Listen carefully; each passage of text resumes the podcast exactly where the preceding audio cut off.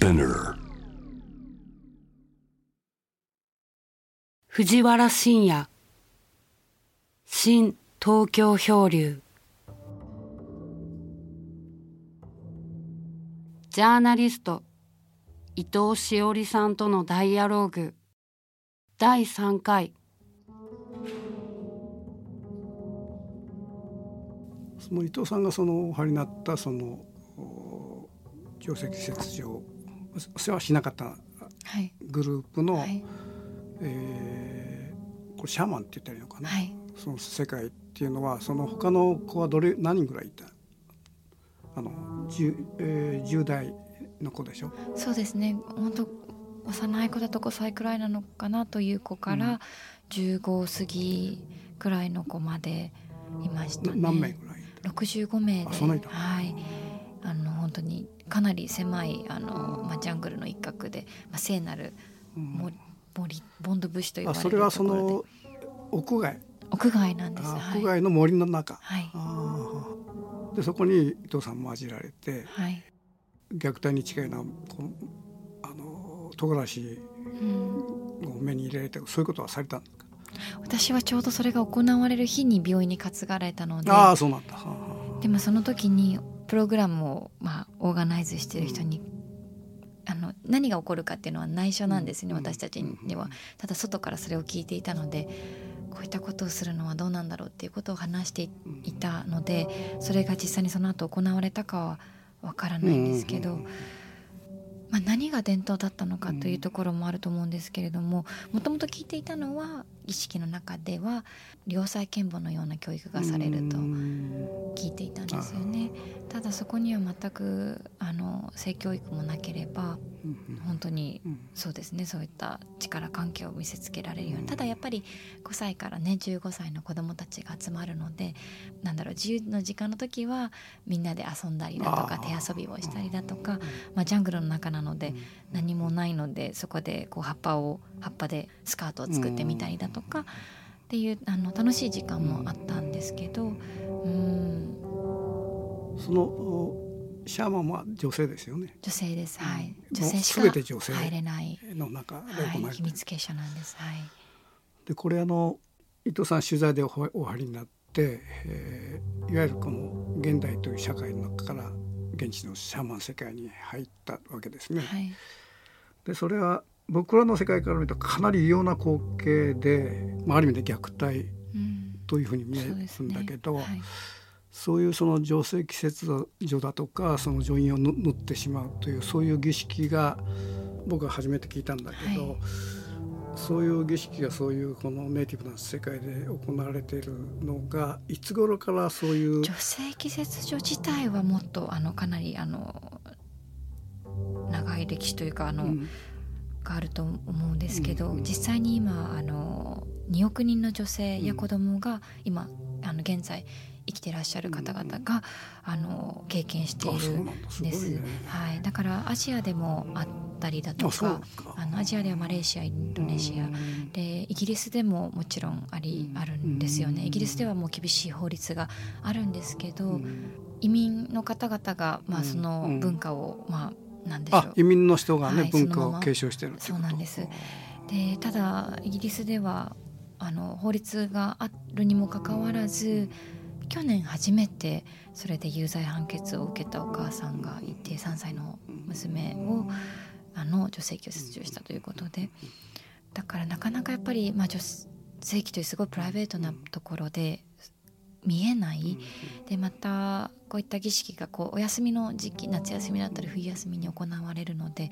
気づかれないケースがほとんど。で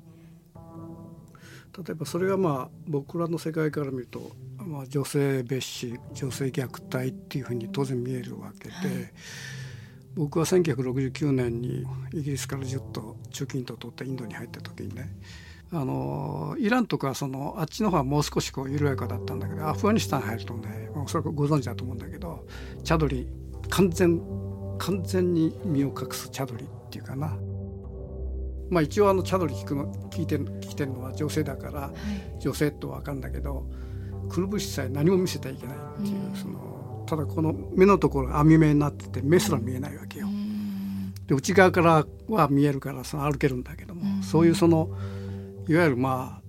完全防備女性を一切表現しないみたいな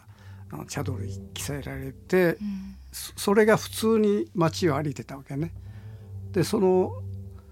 まあ、茶鳥の他にも、まあ、あのあるんだけどそのアフガニスタンの茶鳥見た時これ異様 最初見た時異様な感じしたのね。うん、それはまあある意味で女性の肌を見ることによって男性がまあ性的なあの欲求を覚えるということを阻止しているという、うん、そういうまあ風土なわけなんだけど、はい、でそれがね僕はどっから発生してるかっていうとそのやっぱりあの人口密度に行き当たるわけですね。イランにしてもアフガニスタンにしてもほとんど土漠でしょ砂漠要するに石ころの砂漠っていうかその山すらあの木がないわけね。で山もハゲ山でそこで冬場に降った雪が谷間に降りてきてそこで初めて草地が生まれて、そこでまあ農耕栽培をして、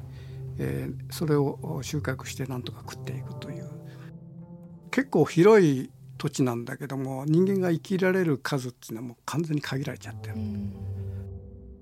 そこでやっぱり口減らしをしていかなきゃいけないというものすごく厳しい、まあ、自然の掟の中で生きてるわけですね。でこれはチベットもそうなんだけどもでそうするとどこかでその人口抑制していかなきゃいけないというそのことが起きて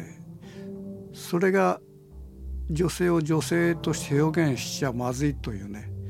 あの肌を見せることによって男性が欲情してあのそれで成功に結びついてどんどん子供を産んでいくというそういう流れどっかで断ち切らなきゃいけないっていうことがそういう文化の中であの女性の肌を見せないというその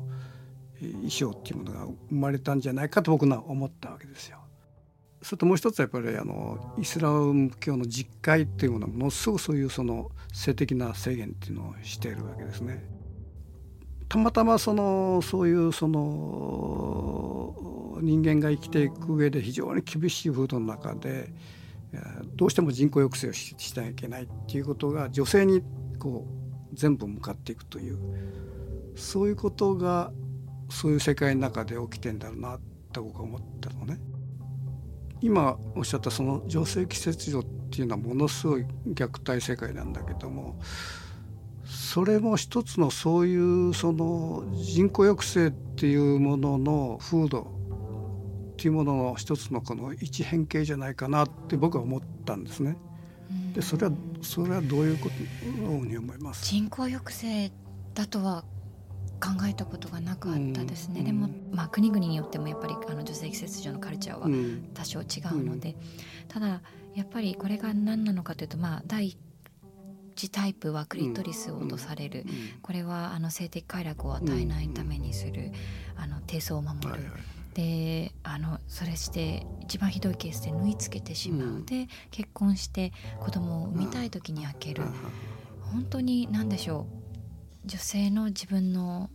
性的な自己決定権だったりだとかあのを全て取られてしまう、でそれが私が本当にショックなのはあのシーラ・レオネでは女性たちがそれをやってるっていうことなんですよね。シーラ・レオネの現代の男性は、あん。まりその現場でどういったことがされてるかっていうのを知らない、やっぱりあの秘密結社の中で女性の秘密結社の中で行われているので、うん、それはすごくおかしいなと思うところ。でただもういろいろ、まあ、この女性切除についてではないんですけど例えばあの家庭内暴力を振るっている男性に対してもう一度学校に通わせる。それはどういったことなのかっていうことを教育で変えていこうっていう動きもあったりしたり、うん、だからやっぱりその一人一人のマインドセットは確かに変えていかないと女性切除だけではなくいろいろな暴力につながっていくっていうのはあるなと思いますね。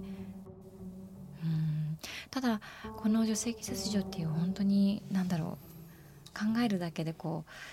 ふらふらするようなおぞましいよね。あのおぞましいね。あの、まあ、通過儀礼ですけれども、日本でねやっぱり聞かない聞き慣れない言葉だけれどもでもやっぱり日本の中でも女性だったらこうあるべきだとか男性だったらこうあるべき、男性にもあると思うんですよね。誰々だったり何々だったら母親だったらとかそういった呪いだったり、うん。決めつけだったり社会的圧力っていうのは本当にいろんなところにあると思っていて、うんうん。そこですごく共通することはあるんじゃないかなと思いますね。